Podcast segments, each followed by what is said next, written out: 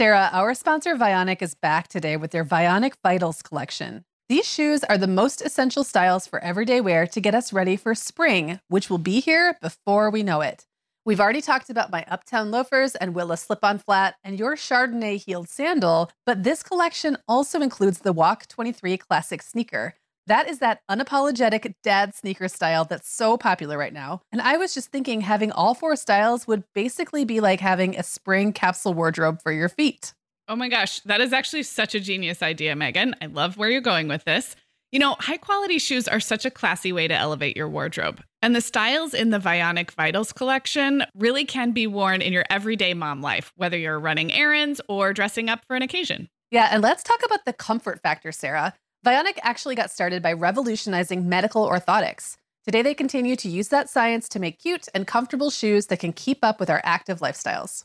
Use code the Mom Hour 15 at checkout for 15% off your entire order at vionicshoes.com when you log into your account. That's one time use only. Vionic Shoes, wearable well being for your feet.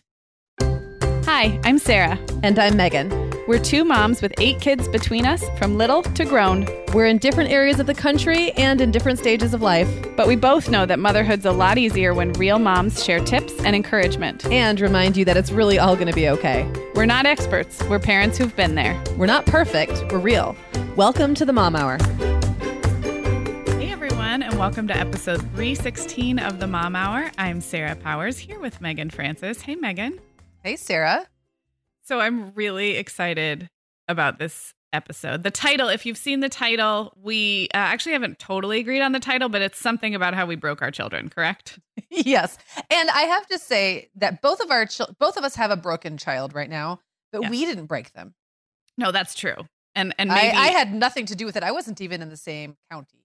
So. Me neither. I, well, I was in the same county, but I was not in the same vicinity. Um, but I have to say, it's rare that we come up with an episode topic based on something that's really currently happening in both of our houses. Unless it's something obvious like Christmas or back to school, then of course we're right. going to do the seasonal stuff. But um yeah, Violet broke her a bone near her ankle. Uh, Owen broke a bone near his hip. We're going to get into all this within 4 days. So we were like, why right. don't we talk about broken bones? And that's how we got here, friends. yep. And then I guess that also kind of then opens the door to stitches and, you know, all the boo boos that are beyond, that are, we could talk about the, the, you know, simple boo boos too, but like really the injuries where you're like, I don't know, do I go in? Do I not go yeah. in? Um, so we can tell some stories. I have to say, Sarah, that when I was going through the questions that you put in the outline and thinking about what stories I would tell, Mine kind of fall into two categories. It's the one I did something about. So mm-hmm. the one that like, you know, I actually did take them to the ER or to urgent care.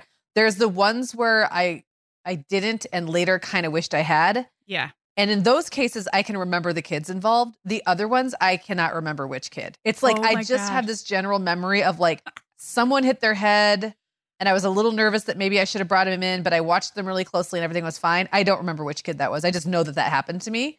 That's but so like funny. when they actually went in and got the stitches or whatever, I do remember that. So that is so funny. Yeah, and we looking back in the archives realized we have done some episodes about illness. We've done some episodes about, you know, helping kids go to the doctor or ease their anxiety about shots. So it's like we've kind of circled around this without ever really talking about broken bones, stitches, and there's a few other things like you said, head bonks, maybe burns or allergic reactions these things where they're going to probably happen to you or your kids in you know in the in the raising of your children. Sometimes right. you seek medical attention right away and it's obvious. Sometimes you're kind of on the fence and we're going to talk a lot about that. I will say all of my stories are uh, none of my stories involve like an ambulance with flashing lights 911 call. And i'm very i know i'm very lucky for that. So i think we should say like I don't know, when we did that episode about um, mom to the rescue moments, we had one or two people say, Oh my gosh, this was so traumatizing for me. I couldn't listen. And I felt really bad, but also like, we're going to tell some stories about our kids getting hurt today. They're all fine. And I think we, we may even laugh a little bit about it because we're imperfect humans trying to keep our kids alive.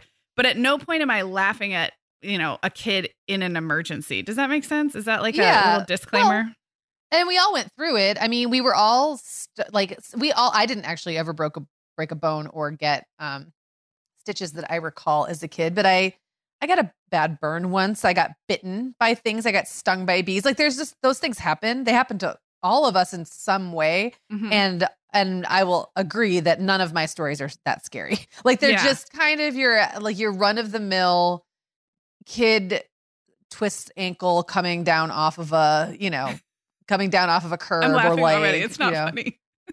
Well, I'm just saying it's like Inappropriate stuff- laughter. it's the stuff like kids do because they're clumsy and kids and they just get themselves into all kinds of and it's the same kind of stuff I still do too sometimes. But um, it's kind of funny because when I started thinking about the injuries my kids have had, it brought me down the you know, it brought me down the path of thinking about the injuries I had when I was a kid and Yeah. and how like long it's been since I just went around injuring myself all the time. But kids are scrappy and you know Yes. they're close to the ground and their balance isn't great and they're learning how to do new things and riding on bikes and all kinds of stuff. So Yeah. yeah, we're this isn't going to be something where there's like a super dramatic scene, um, but there will be blood.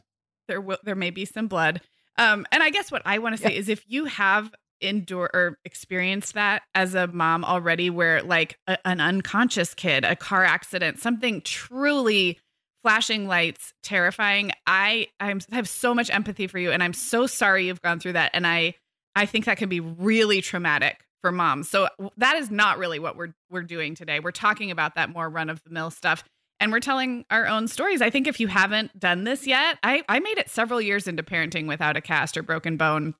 Um, so I think I would have been grateful for just this kind of normalizing of how much how much gray area there is in that should I or shouldn't I take Yeah. a kid for an X-ray? Like Meagan, spring is one of our family's busiest seasons with tons of time on the go. There are so many places to be and details to remember, and the last thing I need is the constant irritation of uncomfortable shoes. So today we're talking about the Vionic Vitals collection from our longtime sponsor, Vionic Shoes. These are the best essential shoe styles for everyday wear this season. So Katie on our team is getting ready for warmer weather in Chicagoland with a pair of Vionic's Bella Toe Post sandals. These are Vionic's best-selling flip-flop style, and they have a cute little bow on them. They come in nine great colors, but Katie chose a versatile black patent leather. They're super supportive for her high instep, and they even come in wide sizes, which is a great option. Yeah, the styles in the Vionic Vitals collection are classics that don't really go out of fashion. And because they're such great quality, they're going to last as well, even with daily wear, which mine definitely get. And I love that Vionic offers a 30 day guarantee. Wear them, love them, or return them for a full refund within 30 days. But I have a feeling after those 30 days, our listeners will love their Vionic shoes so much they'll be ready to order another pair. Use code the Mom Hour 15 at checkout for 15% off your entire order at vionicshoes.com when you log into your account. That's a one-time use only. Vionic Shoes, wearable well-being for your feet. Sarah, our sponsor Hiya is back on the show today, and I just really love this company. Typical children's vitamins are basically candy in disguise. They're filled with two teaspoons of sugar, unhealthy chemicals, and other gummy junk most parents don't really want their growing kids eating. That's why Hiya, the pediatrician approved superpowered chewable vitamin, was created. That's right, Meagan. Hiya fills in the most common gaps in modern kids' diets to provide the full body nourishment they need. And Hiya vitamins have a yummy taste kids love too. So we were just talking to Katie on our team, Meagan, and she was saying that when they get down toward the bottom of the Hiya vitamin bottle, her boys are fighting over who gets the last one.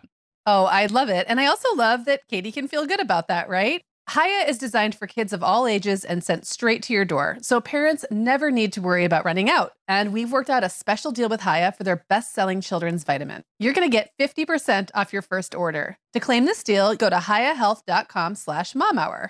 This deal is not available on their regular website. Go to H-I-Y-A-H-E-A-L-T-H dot com slash momhour and get your kids the full body nourishment they need to grow into healthy adults. Okay, Sarah. So let's just set the scene here. I was gone last weekend. I was up in northern Michigan traveling, and I think I was on my way up there when I got a text from you Mhm. um, showing Violet in a boot Mhm. and, you know, with her sad story.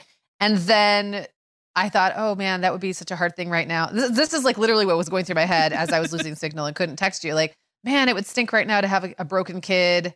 Like, summer's almost here and like there's going to be pool time and all that. And then literally um, three or four days on Monday, I Mhm. had a, a child break, get broken. So yes. um, you tell your story first.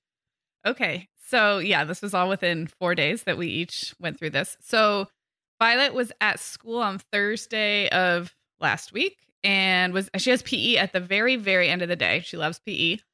And she gets a ride home from carpool. So she got home and she kind of limped up the steps a little bit and um, didn't say anything. Could didn't look like she'd been crying. Her carpool, like my friend Ian, the dad, didn't say anything. So she comes in and I can tell she's limping. And you know, eight year olds like they they limp all the time and they limp Right. exaggeratedly when they have Right. like a stub toe or whatever. And I was like, "Oh, are you limping?" She's like, "Yeah." I kind of like twisted my ankle at the end of PE, and I was like, "Okay." Um, and she sits down for a snack, and I said, "Well, let me see. Let's take your shoe off and maybe put your foot up or whatever."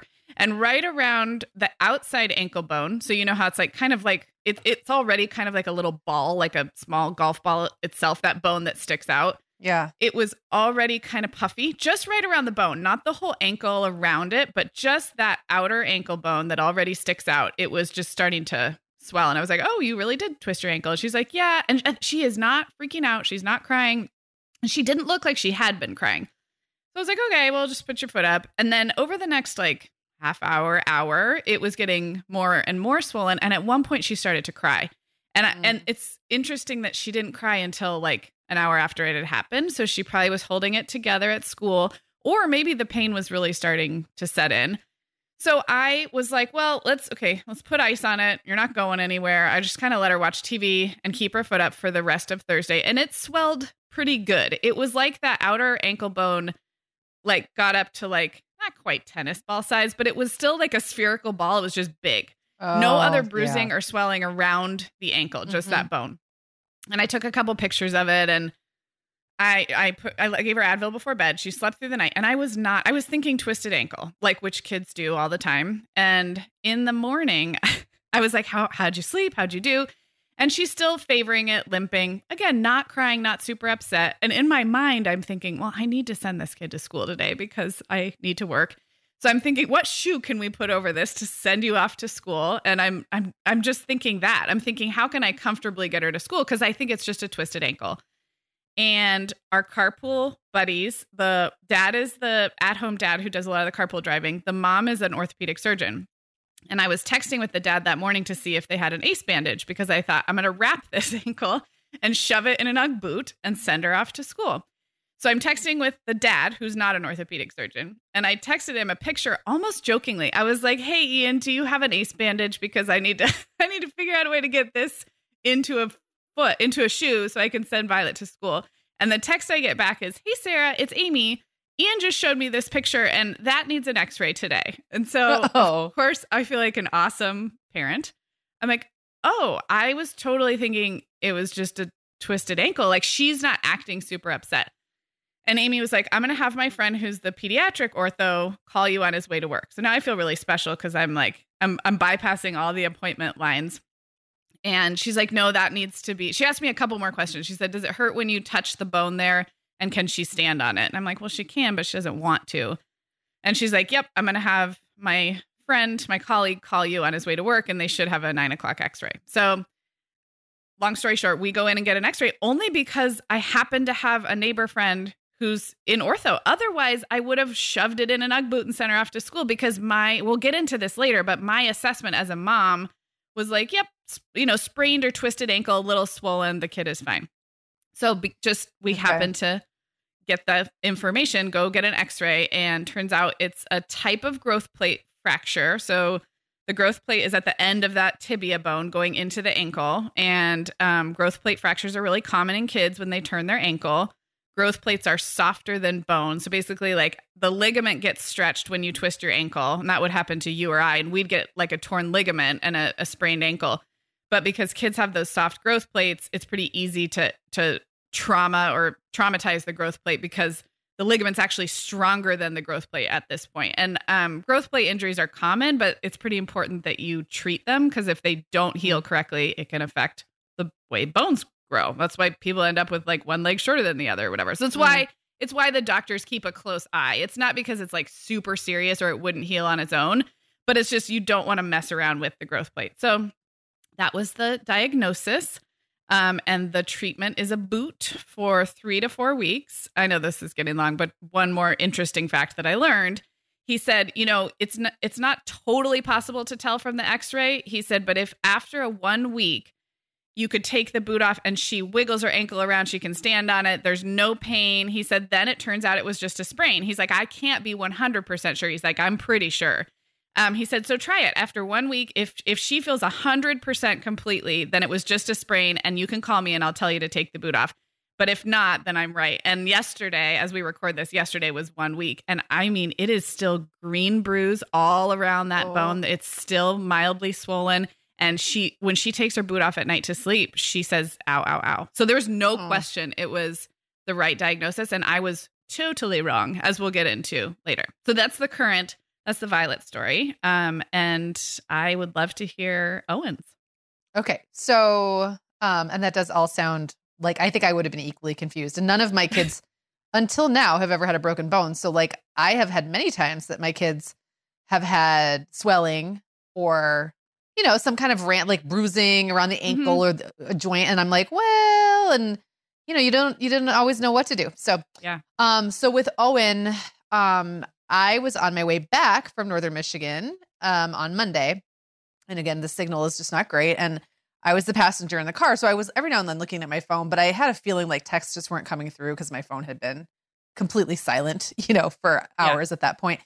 And we must have just crossed over the bridge. And suddenly I got like a rush of texts and phone calls. And um, it was John. And they had been doing like a backyard hangout for Memorial Day and um my let's see, I'm trying to remember who I think Clara challenged them both, William and Owen, to a race.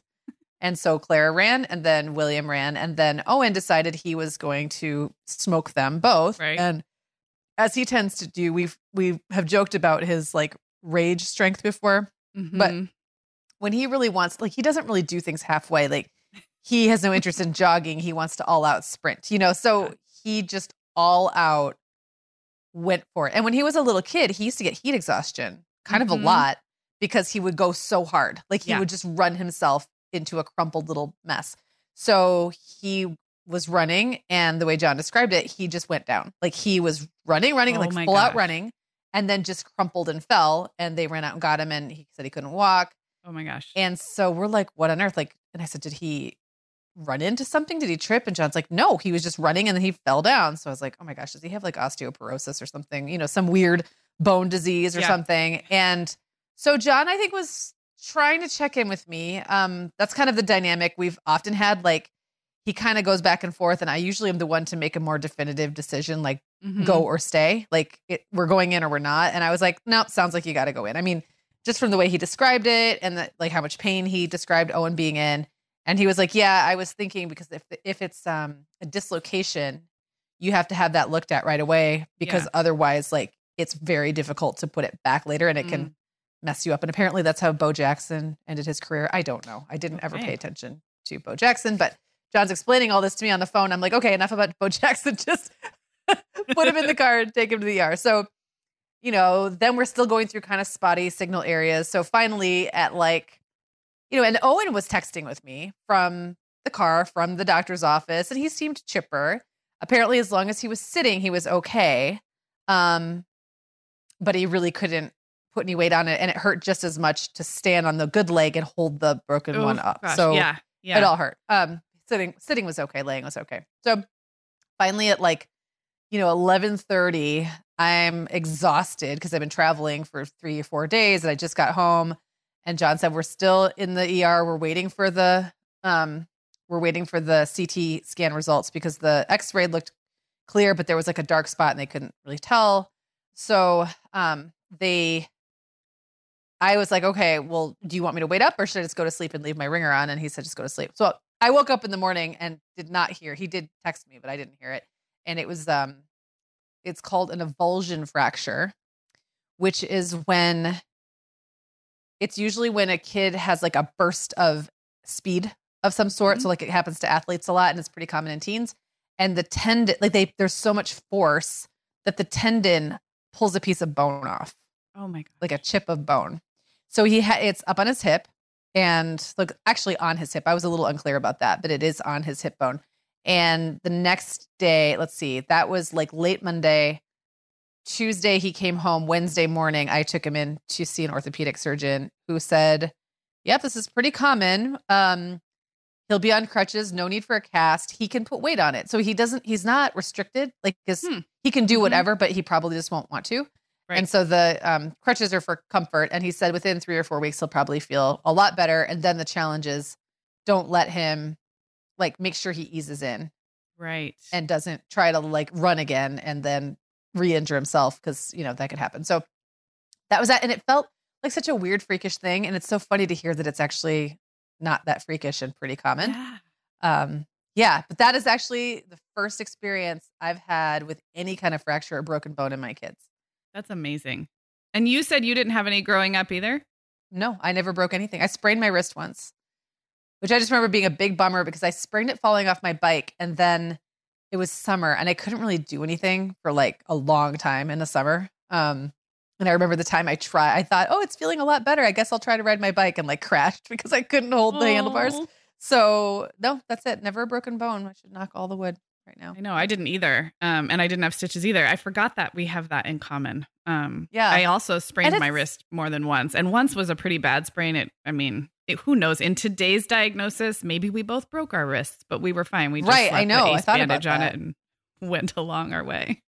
Well, and you know, it's not like I was a very, you know, indoorsy quiet child. I was outside. I fell a lot. I have lots of scabs on my knees that never healed. Like I have scarring on my knees from falling a lot. Um, elbows, same thing. So it's not like I wasn't I wasn't like a super rough and tumble kid, but I definitely had my fair share of run-ins with the ground at Yes. high speed. Um, just for whatever reason, it was never, and I wasn't an athletic kid. So I think I did miss like a Mhm. lot of my friends when they were breaking bones. It's because they played sports, and I really Mm, was never yeah. like a real sporty kid. So Yeah. I missed the you know contact sport um, Right. injuries that a lot of my friends got. Yeah. yeah, exactly. Well, Yeah. let's talk a little bit about this whole like deciding whether to seek treatment. And some injuries are really obvious, and a lot of others are on the fence.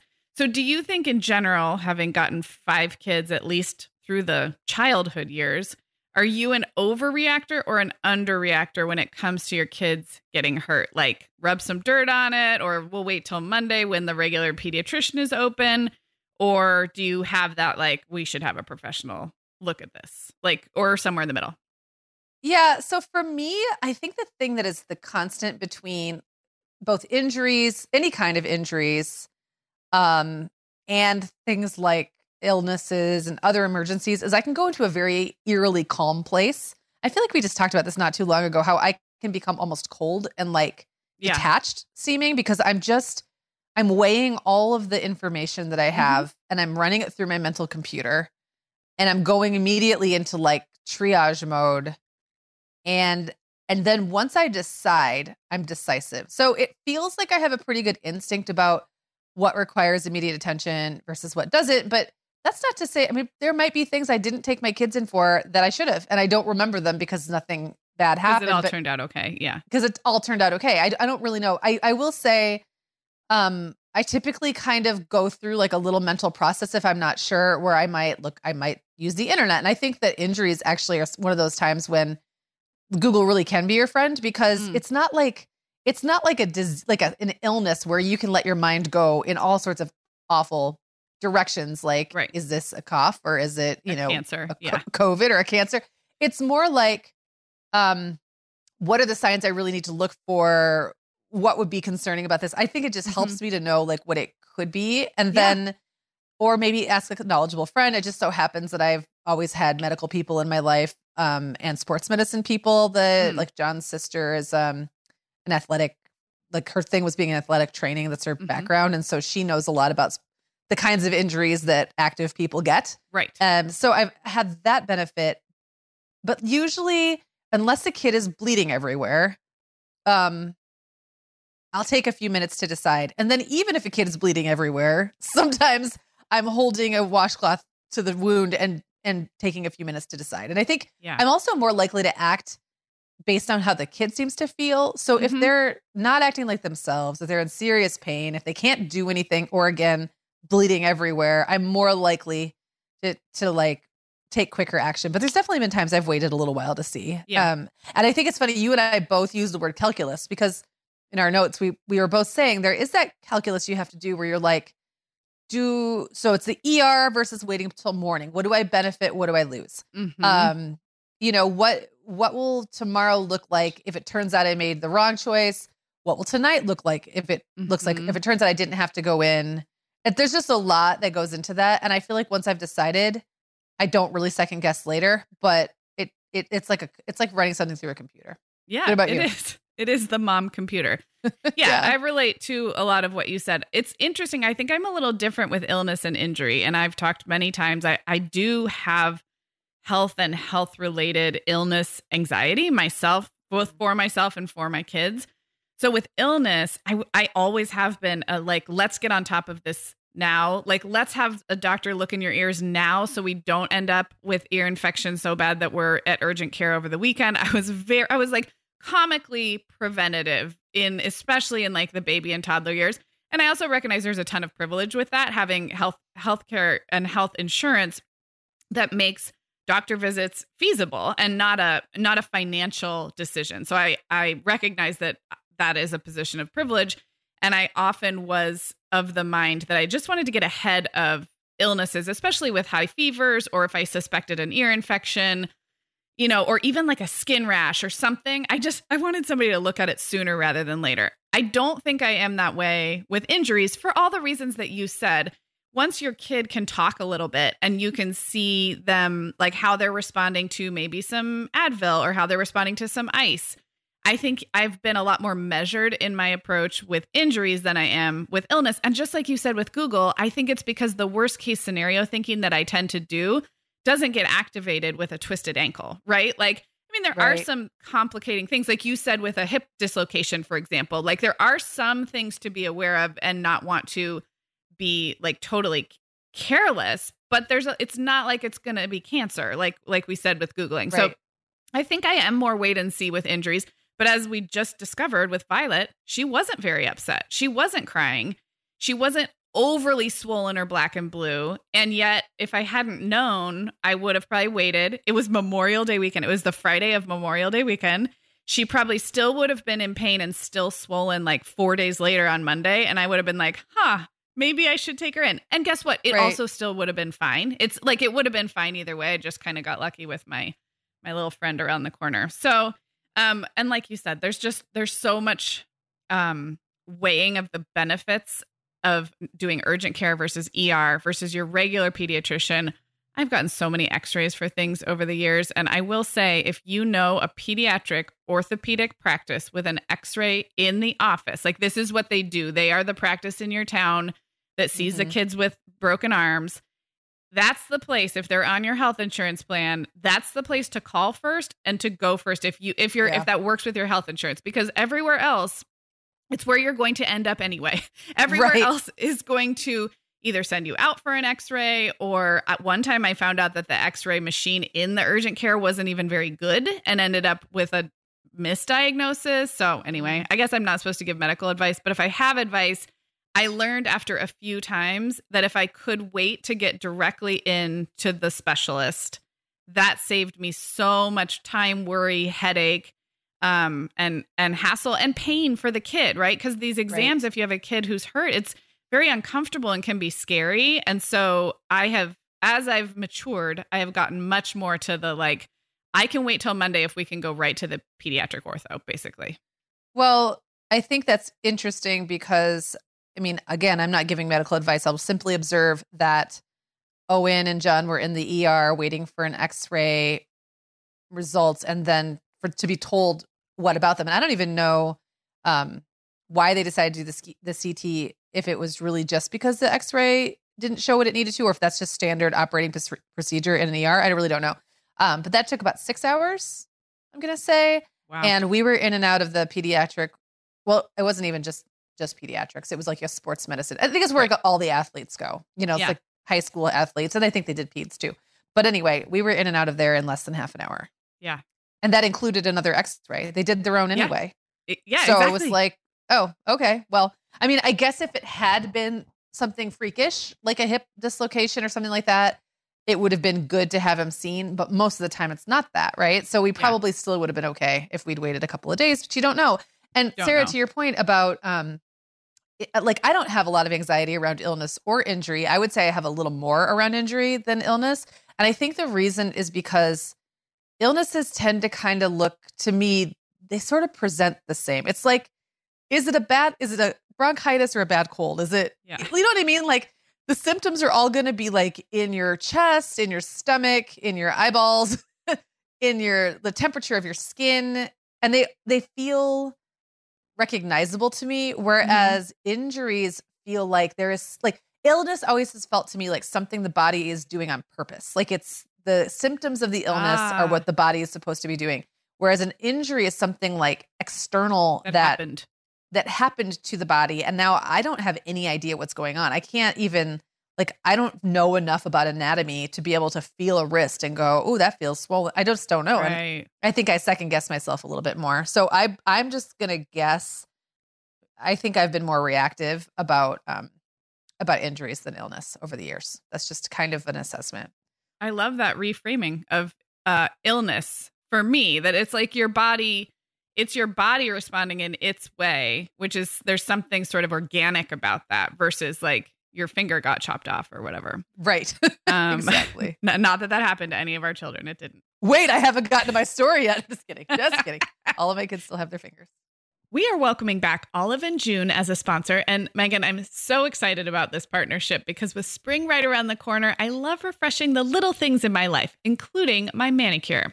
I am the biggest fan of doing my nails at home instead of at a salon because it's convenient, so much cheaper at just $2 a mani, and the results can't be beat. It all begins with Olive and June.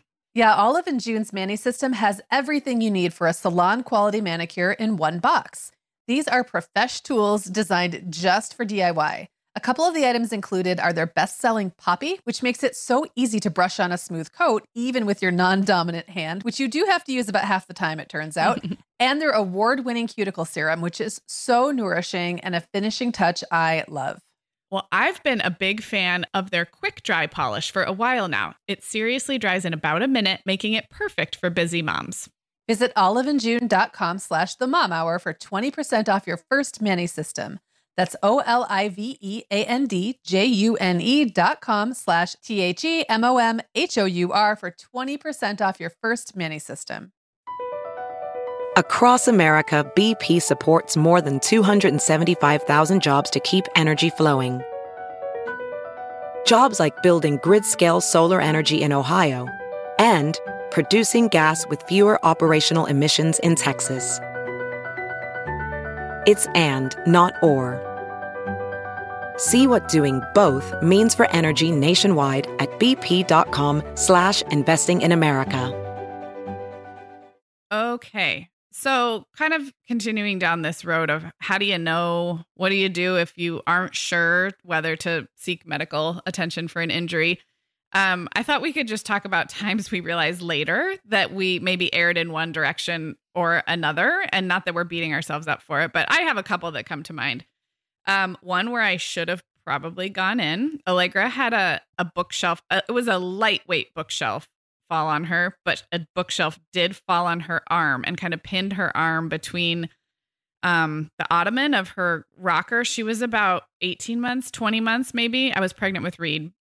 And there was a bruise on her forearm. There was no like it was just a bruise. There wasn't it didn't get twisted or dislocated like and she cried and then she stopped. But I have never seen a bruise that lasted quite that long or was that um it was like hard kind of and Mm, Brian still mhm. maintains that he thinks like she had a little broken arm and her little her little wing. It didn't affect any like wrist movement. It didn't affect anything. It was just a giant bruise and I wonder you know the way little toddler bones knowing what I know now about toddler bones if there was a little a chip or a break or some kind I don't know. So that one I feel like I was so naive. I I probably should have taken her in. Um, later, I'll mention the time that Violet uh, had a broke a fractured elbow and walked around for like six days before I took her in. Um, I'll I'll save that story for later. But I definitely I tried to do the right thing that time and got confused by a bad urgent care experience. So there again, it's like where you take them also kind of impacts the experience. So um yeah, right. I know because you can take them in and still not get good advice and not Exactly. and not yeah and not get the treatment you need. And then on the other side, the should have waited. This is really funny. And I bet we have listeners who've done this. Two different times I have taken a toddler, toddler preschooler in to a pediatrician because they refuse to walk on their leg and they're too young to really tell you what's going on, but they're crying and they're fussy and they're like limp dragging their leg around and I'm in a panic and then had them like jump around like a normal kid in the doctor's office waiting room. Twice that has happened to us. Brian was the the one who got fooled the second time. It was Violet and I think she had growing pains or something. The first time Allegra had I think we caught her knee pulling her out of the high chair and she just like she was like again probably like 15 months and didn't know like how to tell us. She was barely walking. I think she'd only been walking for like a month or so. But anyway, so I have been I've been made the fool twice in a pediatrician's waiting room by kids I thought had like broken legs and they turned out to be fine. So I was gonna say I couldn't think of a time I should have waited, but but this kind of is under the injury um header, and that was a time that we thought one of our kids had a hernia Oh. because they were like doubled over in yes. pain around My the brother groin. used to get them when he was little. yeah, and so we thought it must have pulled something or whatever. I don't know what it is, and we took took him to the ER, and it turned out he just had to poop. Pooped in the ER, and then was like, "Well, I'm all better."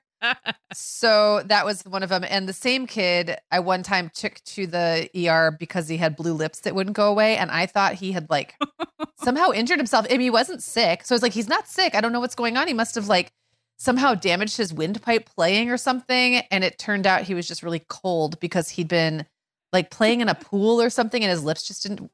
They were just blue, and I felt like such an idiot. Like the honestly, the ER doctor looked at me like I was crazy, and it was one of those where I'm like, "What was I even thinking?" I just you- sometimes you get an idea in your head yes. and like you just can't get it out and there was Yeah. i was convinced that something had happened to his like lungs or brain or something Yeah. anyway um same kid by the way for both of those. Um should have gone to the doctor. Now this is one where nothing bad happened that we didn't go but jacob when he and this is like a really kind of a creepy story so if you're eas- easily skeeved out like maybe just shut your ears for a second um, jacob was about six or seven and we were at my dad's and he was riding on like an old bike i want to say it was maybe even my old bike from when i was younger or something Mhm. and the rubbery thing on the handlebars was wearing Mhm. off yes. so you know how then the edges are like sharp metal Yes. Oh my god. and he did that thing that kids do all the time where they dump the bike and then they kind of grab at the handlebar and then fall on it.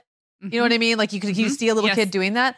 And his and the handlebar sharp edge went Mm. between his nose and lip. Like in the my little soft, like Yeah. not even I'm trying to describe it. It's actually like around the nose. Like if you went around your nostril to the bottom, Mhm. like where the cartilage is hard, Yes. it was like separated from the rest of his face. And it wasn't a bad wound. It didn't bleed much. Um at, you know, after the initial rush cuz face wounds are always pretty bad with the bleeding, but like it went away really fast. It, it was easy to clean out. And he just had a tetanus shot. Like I think it was like kindergarten, first grade Right. aged. And so I looked at it and I'm like I don't even know what they would there's no way to stitch it. It's not you couldn't like pull the skin together and stitch it. It was like this little weird flap. And so I didn't do anything about it. And it plagued me for like two weeks. And I kind of think the only reason I think I should have gone in is they would have they probably would have just told me this is gonna totally heal and there's nothing you Yeah. can do. And instead I second guessed myself every day and wondered if he was gonna end up with his like face all disfigured and stuff like that. And it would have been nice just to have the reassurance, honestly. Yeah. Um, but it Yeah. healed just fine. It healed actually very quickly and very cleanly. So maybe it's just the kind of place where the cartilage almost holds the nose in place. There's not Right. it's not like throughout the day that it's moving around a lot. Um, the jury is still out on the time that Isaac had nursemaid's elbow because I figured out what it was pretty quick, and it was actually at daycare um, or like an after preschool program or something. It was essentially daycare, and one of the workers grabbed his arm and you know the thing you're not supposed Yep. to do Oh, with yeah. little kids. He got nursemaid's elbow. I knew right away what it was. I googled it. I knew what to do Mhm. and I just couldn't bring myself to do it because there's a Mhm. pretty simple little procedure Oh, that yeah. you do um, that you've done before with your kids, and I could not bring myself to do it, and so I took him in to the chiropractor, and they did it. It was fine, but like I was out 50 bucks. I worried like he was in pain a lot longer than he needed to be and Mhm. I worried longer and honestly at the time like did not have the time to take off of work to do that. I should have just I should have either just taken care of it or taken him to the ER right away and I kind of hemmed and hawed and kind of did like a little bit of both almost. like- right. yeah. I, yeah. I was in, uncharacteristically indecisive and it felt bad. So, um, that kind of reminded me though of like, you know, talking about Jacob's bicycle handlebar injury. Did you ever have things with your kids that looked really scary, but after you did it once or twice, you found out it was just pretty normal? And the one that I remember is that my kids, two of them in particular, Isaac and Owen, who both are fair and kind of similar, have similar complexions. Um, hmm used to get enormous goose eggs. Like whenever they had even Uh-huh. any kind of facial injury, it would swell up so big and be so like red and purple and sometimes like scabby on the end. And I would look at it and think, how can they not be brain damaged? Like they must have a skull fracture. And I don't think I ever took them in anywhere, but I did have a doctor friend who was like, no, some, as long as there's no signs of concussion or whatever, like some kids just swell up like that. And Mhm. you know, finally by the time I got to like Owen, I wasn't as worried about it. It was more like, oh, there's Owen. He's just like Isaac. He gets goose eggs. But with Isaac, I did have quite a few times where um, I was pretty worried. Did you have anything like that? Well, I think anything in the mouth area looks Mm. scarier than it is. And I know in our Facebook group, there have been a lot of posts and discussion about like teeth trauma or lip trauma. And obviously, if you have something that looks scary, you should still go get it checked out, whether it's dentist or pediatrician. I'm not advocating for waiting and seeing on that one. If you're concerned, definitely go in. But also just know those areas bleed like crazy the gums and the tongue. So biting your tongue, like busting a lip, nosebleeds. Um, there's so much blood that it can look scarier than it is. And there are some times where um where it actually is scary or you or you want, you know, you want somebody to look at it. But I just feel like the amount of blood in a mouth injury is terrifying if you're not used to it. And often it is less scary than what's actually going on. And once it stops bleeding and you can get a good look, you're like, oh, okay, now I see what I'm see what I'm dealing with. So that one I feel like. And then when you were talking about swelling, I was thinking about hives. Allegra used to get hives when Oh, she had a virus. And I, I mean, I think we, I think most of us know that hives are not like usually rushed to the ER situation if you're not having other anaphylactic, you know, experiences.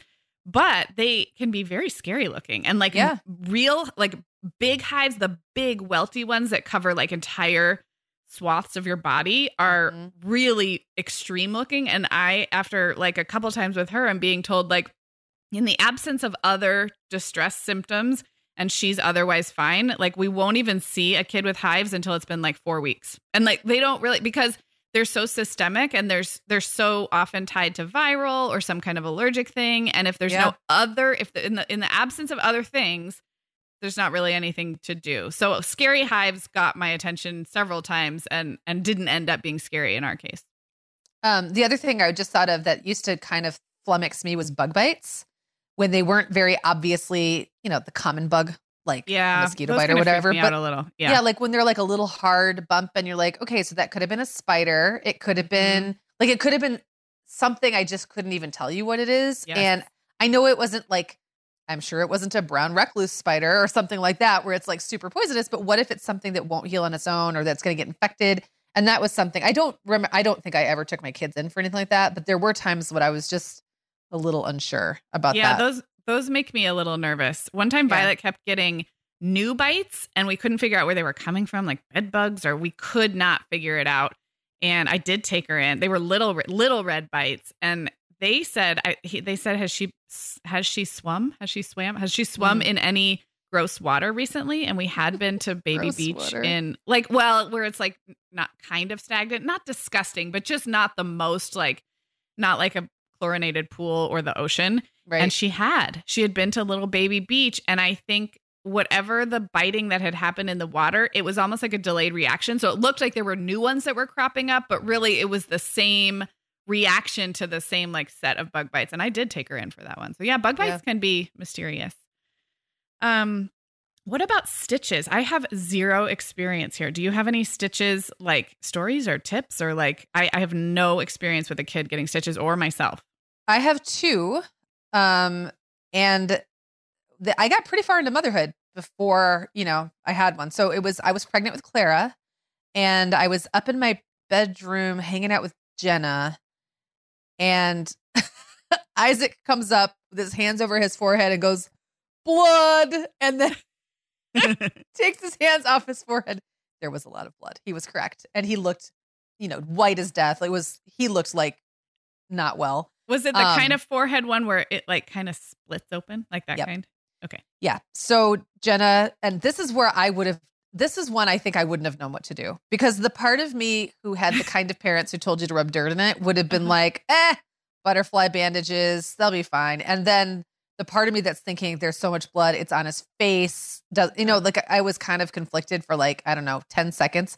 And I looked at Jenna and she's like, you go now. So I just, luckily she was there. So I, she stayed with the other kids and I got Isaac in the car and took him in. And um, yeah, he needed like 10, 11 stitches. So he had been screwing around with Will, uh, Jacob in the kitchen. And I think they were pretending to slam each other's heads on tables, like WWF wrestling Uh-huh. style, you know, or Yep. E now. And um, he got really accidentally slammed. He he insisted that he slipped and it was a total accident, but like I believe William ratted him out later and said no, they were they were like play fighting, and he accidentally like I think he did slip when he was going pretending to smash his face. Yeah. He did slip and actually smashed his face, so it was pretty Oh. impressive. And then the other time was much more complicated. This was Clara, and she was like two and a half or three. And John and I were getting ready to go to Vegas on the very first time, like the first time I think he and I had maybe maybe ever gotten on a plane together besides taking the kids to Florida. Like there's just the two of us to go someplace for just like only adults Mm-hmm. trip. Um Clara was finally enough old enough for us to both leave and leave her with I think his mom. And so Mhm. she I think she was like two and a half. She was really little. And she was playing leapfrog and we kept saying you're gonna hurt yourself because her face was coming really close to the ground every time she leaped Oh, ever and then froggy. she yeah. smashed her yeah froggy and then she smashed her yeah she called it froggy she smashed her her um chin on the ground and i we really didn't know what to do about that one because it did look it looked like the kind that if we had super glued it or you know put like really good butterfly bandages on it it probably would have healed fine but we were about to leave town. So the calculus got really complicated. We didn't want his mom to have to deal with it. Um we didn't want to not go on the trip.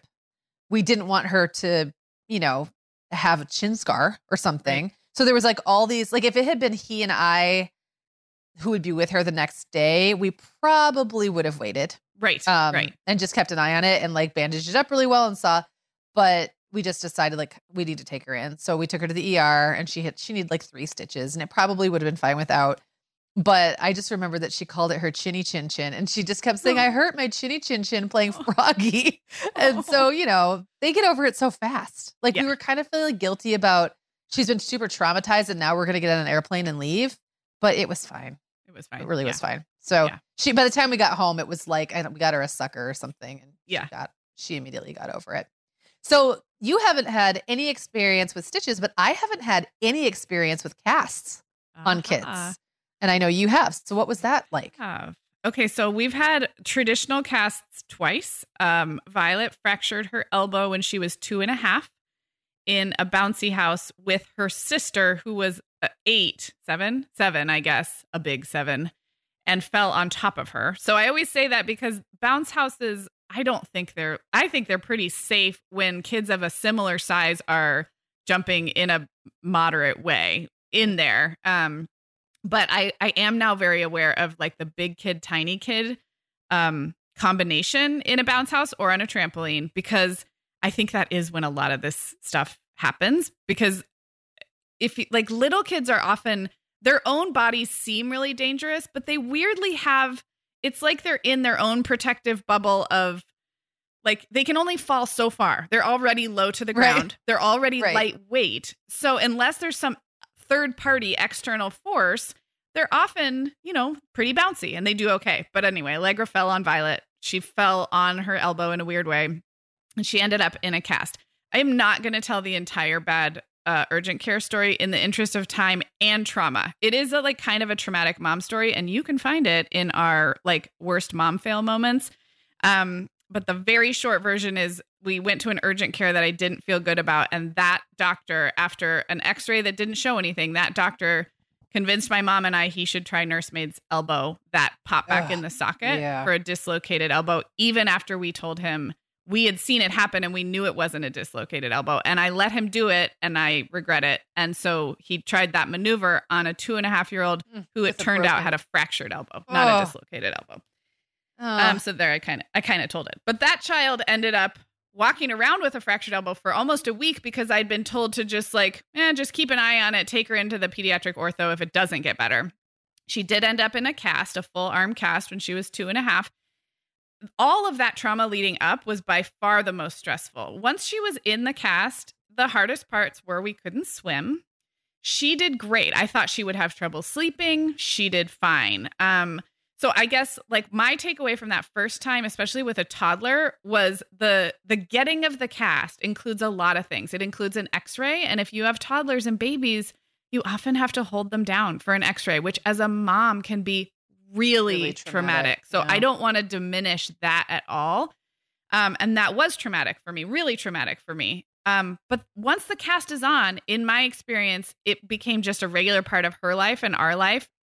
She got a new cast. They wanted to take it off and x-ray again. The elbow can be really tricky um, because there's so many things that come together. So they were really careful about it. So she actually had it taken off, x-rayed, and another one put back on, I don't know, like two or three weeks in. And it was so it was a quite an ordeal. Um, but after that initial like di- well, I'll call it the diagnostic period, that was the stressful part. The multiple x-rays, the multiple doctor's appointments, the getting on of the cast. The cast itself was totally fine for her. And I think it was about six weeks. And it was a full arm cast. So from from underneath the armpit um, down through the hand. Um, and she was two and a half, so she wasn't in school or anything. So I guess there were some benefits to that. And then the next summer, Reed broke his forearm, like a buckle fracture, which is what they call it when the radius and ulna like kind of both get a little bit snapped because he fell re- with his hand reaching out. So you know you put all your weight on your hand as you fall, yeah. and it just kind of buckles those two those two bones. And it's really common for them both to snap a little bit because they're because of the way the arm is shaped. And he also had a full arm cast, and I remember be- I remember being kind of annoyed because I'd seen all these people with waterproof casts. I'd seen all these people with these little short, like fancy newfangled casts. And I thought for sure, this is like the middle of summer. No, it was at the end of summer because he went into first grade with it. I thought for sure we could get some kind of fancy brace or or waterproof cast. And they were like, nope. Again, armpit to thumb. And I never really understood why, but I I mean I, I trust them. But it was a full arm cast, not just a half cast. And um he also did great. That was harder with an older kid. What's harder is the the limiting of the school and the sports and stuff. So the Yeah. little ones are harder for some reasons, but the big ones, he had to start first grade with a cast on, and then I think they shifted to a brace shortly after. So he just had a brace. So all of his little first grade, like they're they're trying to write their names, and it was his right. It was his yeah, it was his right hand. So he was trying to write with that.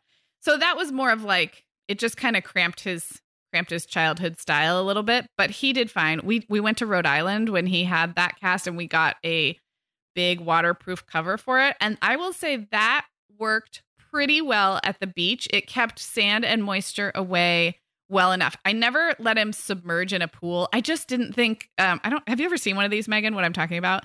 It's like a it's a thick rubber suction that goes all the way over the cast and then goes really tight at I don't think so. I, I haven't paid that close of attention to kids' casts because I haven't Yeah. ever had to. So So these are supposed to be waterproof. I never let him like go swimming in the pool. I just pictured water leaking into that thing, and I felt like we could never so get it gross. to fit just right. yeah. So I I didn't do it, but um we did do it to the beach because it just kept like little bits of moisture and sand off. And so uh, yeah, for him it was mostly the hassle factor, but he also did great. I think most kids adapt really well to casts within the day or two. Hopefully they can sleep, you know, they're not uncomfortable when they have to sleep.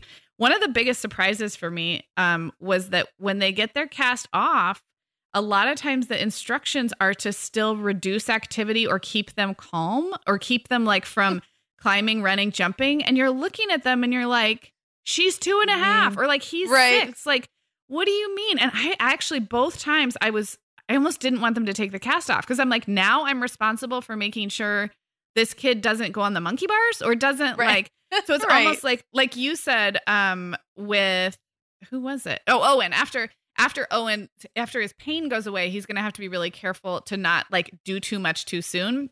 And Right. that was always how I felt when the casts came off because they were always made you feel very like no PE for four more weeks or no Mhm. like reduced activity and you're like, yeah, but how is that my like how am I supposed to do that? Like put Right. the cast back on. So yeah, I mean, so we've had had that experience twice. Both times I would say the trauma is in the lead up and a little bit in the after, but both kids did great with the casts. Well, that's good to know. And I mean, I I've made it this far, but the chances of me not having a kid in a cast at some point is pretty slim. I will say Yeah. when I was in when I was in school, I always desperately wanted a cast. I always me wished too. I was a kid that got one. So um, Yeah. when that happens to us, I'll try to keep that in mind. Try to keep though you can decorate it and do the colors. Choosing the colors was fun. Both kids liked that. With Violet this time around, I am very glad it's a boot. It's just so nice. She can take a shower. It doesn't itch. The casts can get hot and itchy. So she can take it after shower. She could probably go swimming if I somehow like did, I wouldn't let her get up and run around the outside of the pool, but she could go swimming now that we're getting into Mm. summer. So thank goodness for boots. Um, but I know they can't. They just can't do that for everything. So Right.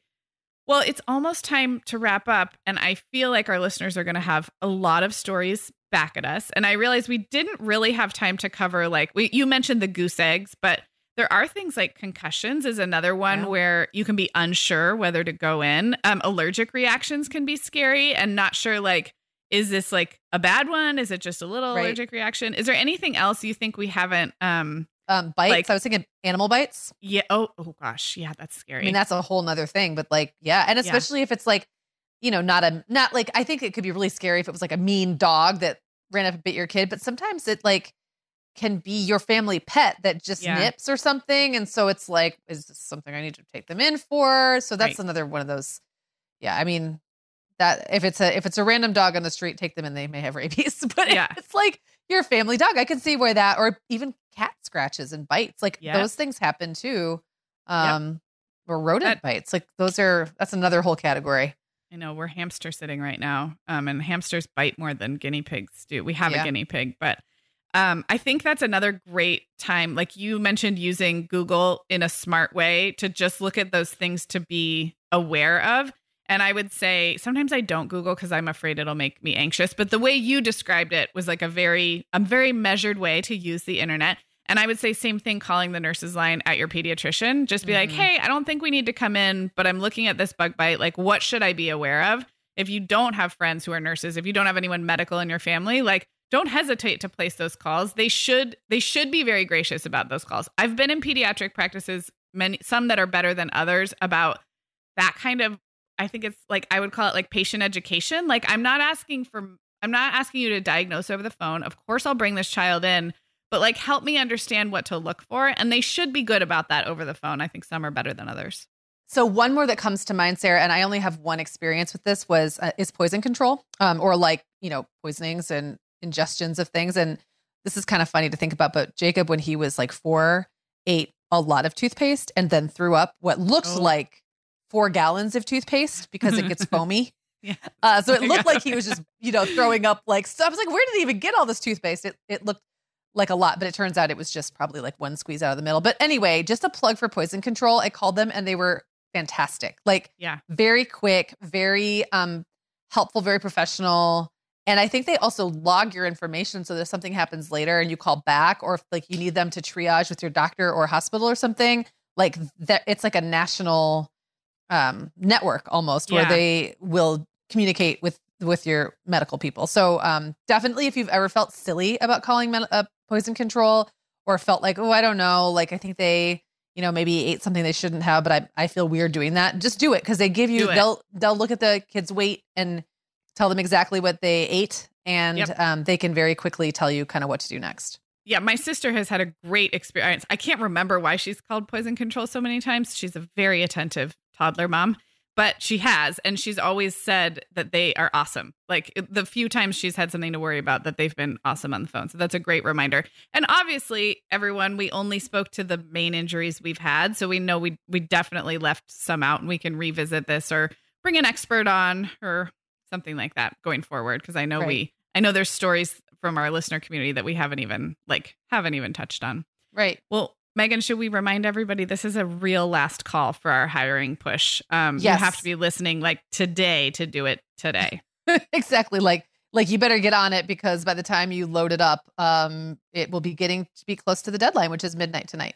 Yep. And so we are hiring for a few different ways to get involved with our team, some more involved than others. So even if you just have a passing interest, check the link in our show notes or head to themomhour.com slash hiring. And the deadline is June 8th, which is the day this comes out tonight at midnight. And we'll keep everybody posted as we go through that process over the next few weeks. You might have to be patient with us.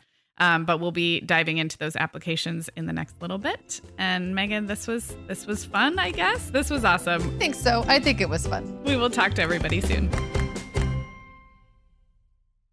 Sarah, I have been having just the best time making my new podcast, The Teasmade.